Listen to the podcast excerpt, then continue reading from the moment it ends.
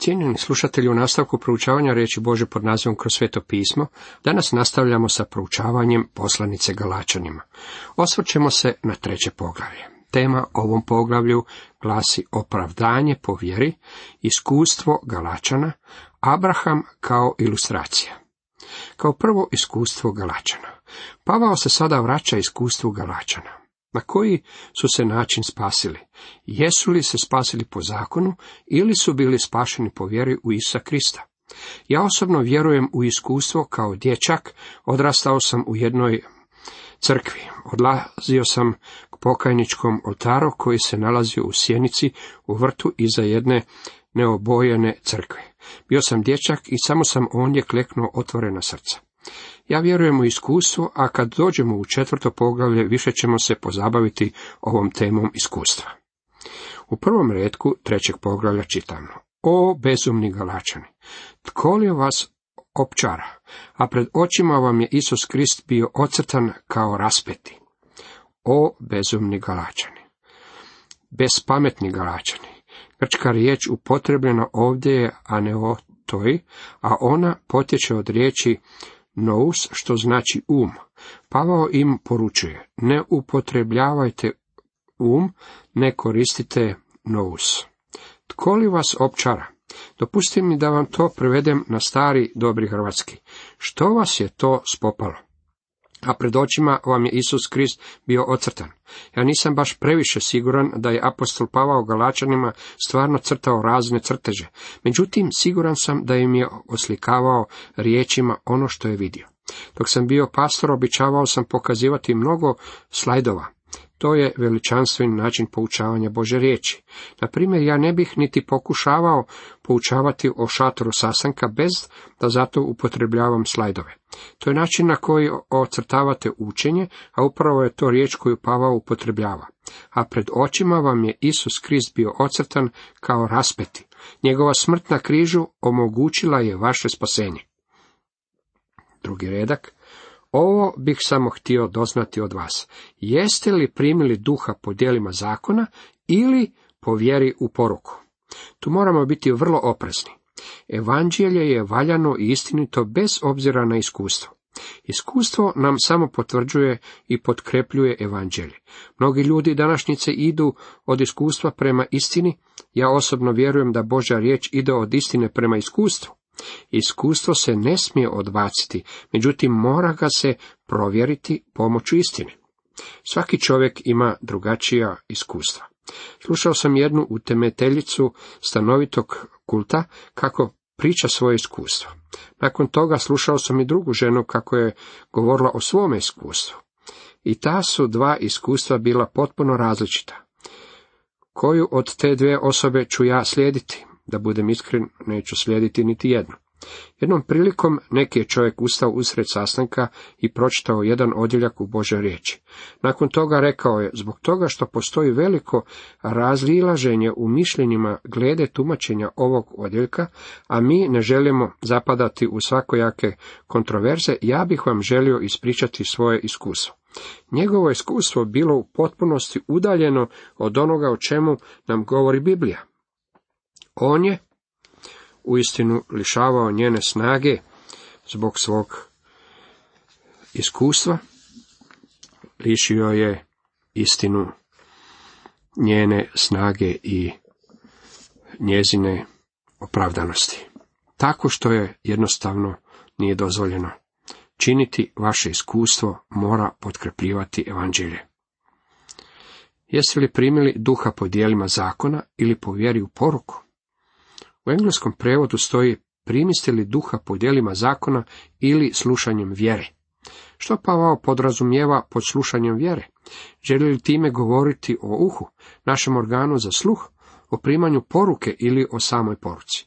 Mislim da želi govoriti o cijelokupnom procesu. Prije nego što možete biti spašeni, morate nešto čuti, a to je zbog toga što je evanđelje stanoviti čin kojeg je Bog napravio zbog vas i vi prvo morate znati što je to. U ovom odjeljku Pavao postavlja nekoliko pitanja. On Galačine potiče neka pogledaju na ono što se s njima dogodilo i postave si šest pitanja koja se tiču njihovog iskustva. Tu nalazimo prvo Pavlovo pitanje.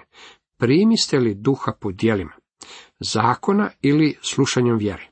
Nigdje čak niti u starome zavetu nitko nije primio svetog duha po dijelima zakona. Njega se prima slušanjem vjere. Niti Galačani nisu primili duha po svojim dijelima i zakona. Sveti duh je dokaz obraćenja. Biblija nam o tome svjedoči, a vi niste u tijelu, nego u duhu. Ako duh Boži prebiva u vama, a nema li tko duha Kristova, taj nije Kristov. Rimljanima 8. U njemu ste i vi, pošto ste čuli riječ istine, evanđelje spasenja svoga, u njemu ste priglivši vjeru, opečačeni duhom obećanim svetim. Efežanima 1.13. Došli smo i do drugog pitanja. U trećem redku piše, tako li ste bezumni? Započeli ste u duhu, pa da sada u tijelu dovršite? Pavao postavlja sljedeće pitanje.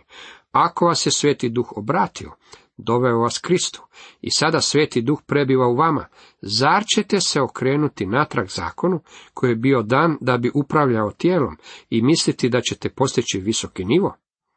Zar ste toliko toga uzalud doživjeli? A kad bi doista bilo uzalud?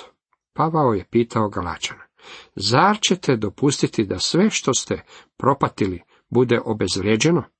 Podsjetio ih kako su platili veliku cijenu zbog prihvaćanja evanđelja.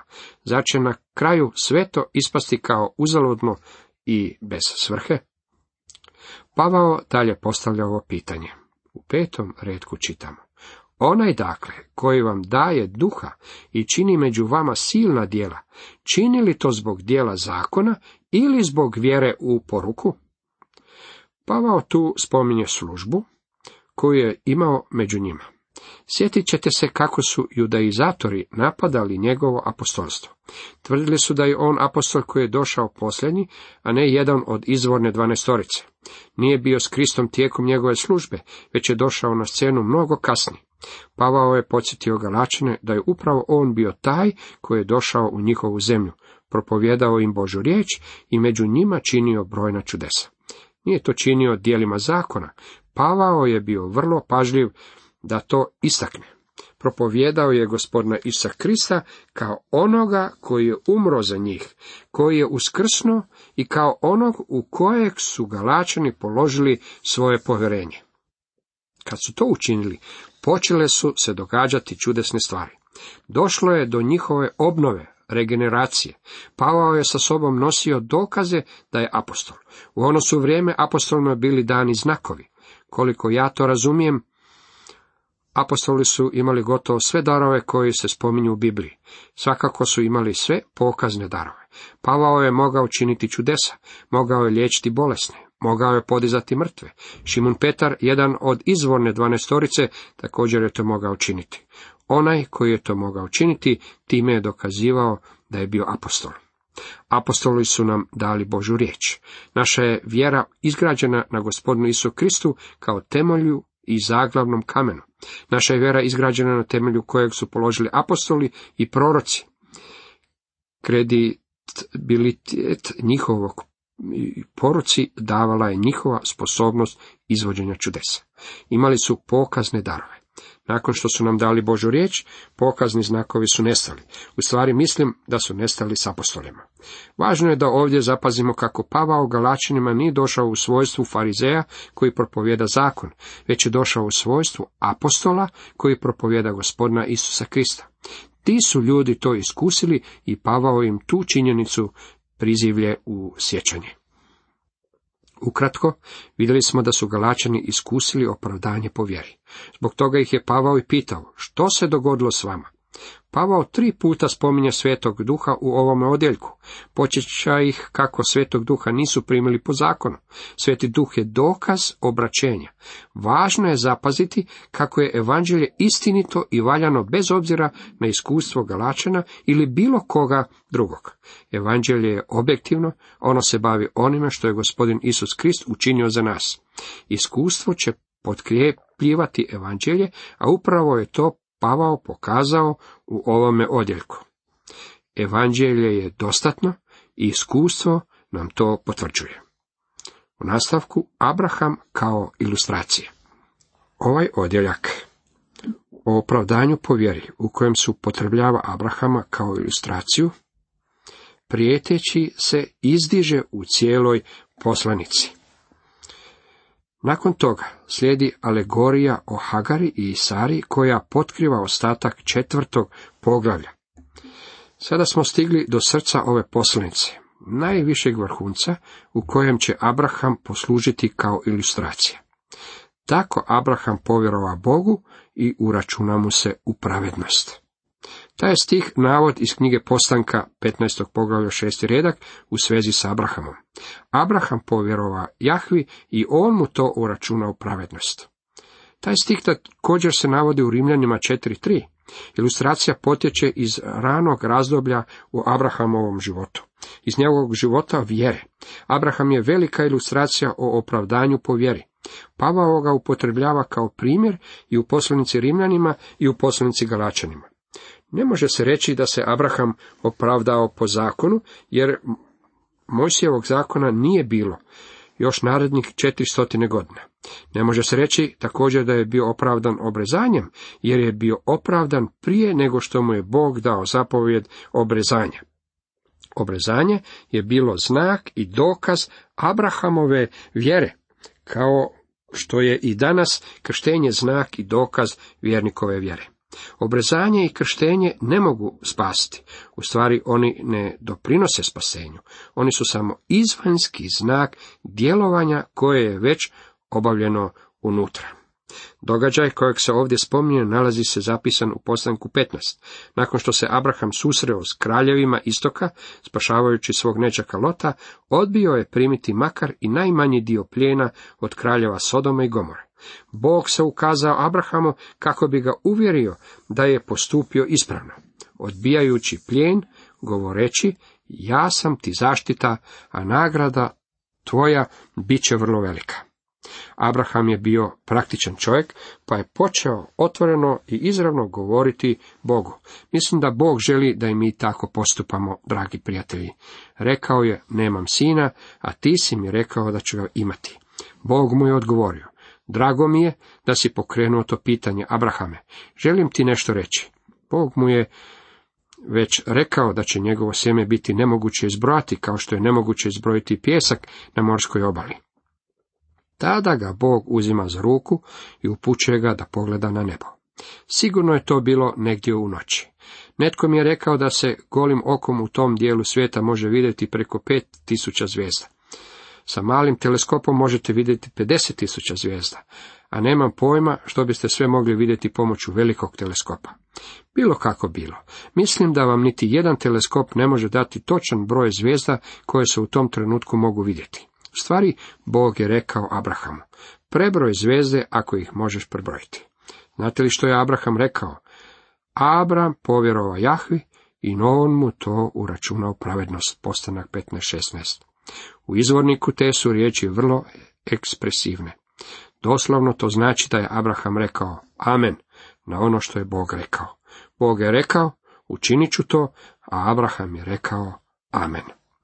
Ima li to kakvu praktičnu primjenu u mom i vašem životu? Svakako da ima. Bog vama i meni govori. Dao sam svoga sina da umre za vas.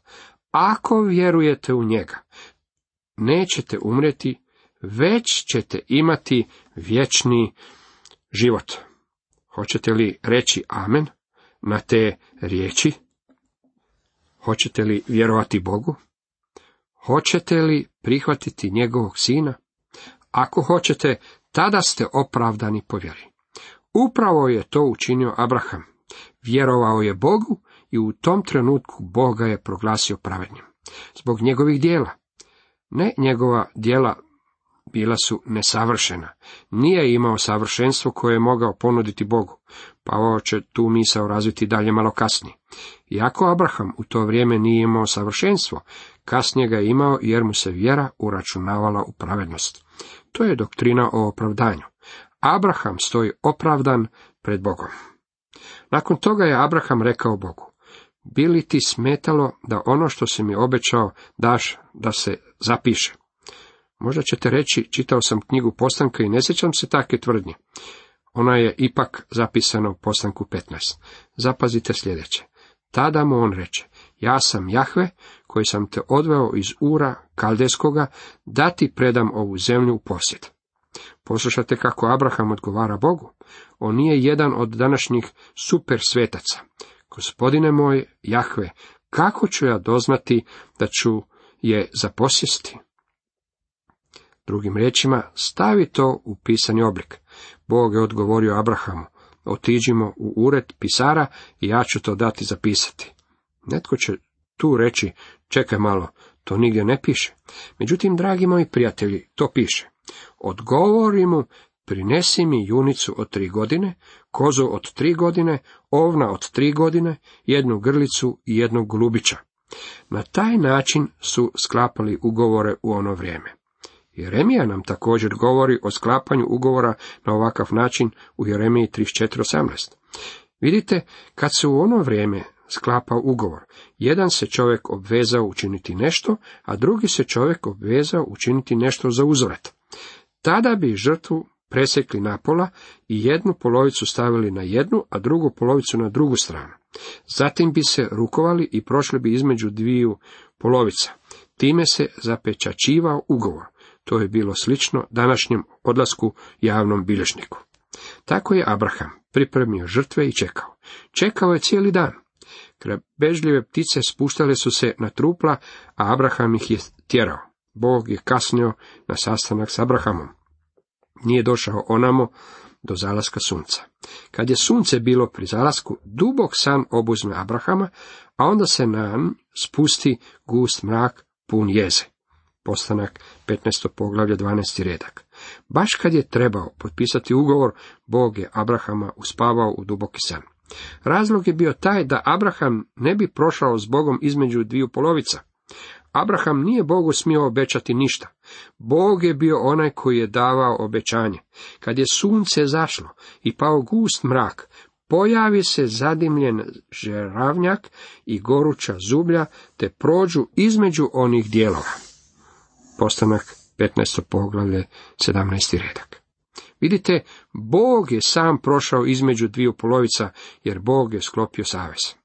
Abrahamova obveza sastojala se samo u tome da vjeruje Bogu. Ako bi savez ovisio o Abrahamovoj vjernosti, na primjer o tome da svake večeri bude na molitvi, možda bi koju večer propustio moliti i obećanje ne bi bilo valjano. Zato je Bog bio taj koji je obećavao i savez je ovisio o Božjoj vjernosti. Dragi prijatelji, prije više od 19 stoljeća, gospodin Isus Krist otišao je platiti moje i vaše grijehe. Bog ne traži da svake večeri izgovarate svoje molitve ili da budete redoviti polaznik vjeronauka kako biste bili spašeni. On traži da se pouzdate u njegovog sina koji je umro za vas. On je sklopio ugovor. On je taj koji obećava savez i on će vas spasiti. To je nov ugovor, dragi prijatelji. Stari savez Bog je sklopio s Abrahamom. Abraham je vjerovao Bogu. Abraham je vjerovao i to mu se uračunalo u pravednost. Bog još uvijek traži od nas da mu vjerujemo. Pouzdajte se u Krista i bit ćete spašeni. Kakvu tu veličanstvenu sliku nalazimo? I sedmi redak kaže, shvatite dakle, oni od vjere, to su sinovi Abrahamovi. Bog je to učinio za Abrahama prije nego što je bio dan zakon. Nije sklopio savez s Abrahamom zbog njegovih dobrih dijela. Rekao je Abrahamu, učinit ću ovo za tebe, ako mi vjeruješ. Abraham je odgovorio, vjerujem ti. Bog želi da vaša vjera počiva na čvrstom temelju. Međutim, dragi moji prijatelji, ako dolazite k Bogu, morate mu pristupati po vjeri. On je došao na vrata vašeg srca. Ne može doći dalje. On neće razvaljivati vrata. Samo će pokucati i reći vam. Evo, na vratima stojim i kucam. Posluša li tko glas moj i otvori mi vrata. Unići ću k njemu i večerati s njim i on sa mnom. Čitamo u otkrivenju 3.20. Samo vi možete otvoriti ta vrata po vjeri, dragi moji prijatelji. Kad se pouzdamo u Krista kao svog osobnog spasitelja, tada smo spašeni na isti način na koji je Abraham bio spašen. Po vjeri. Cijenjeni slušatelji, toliko za danas.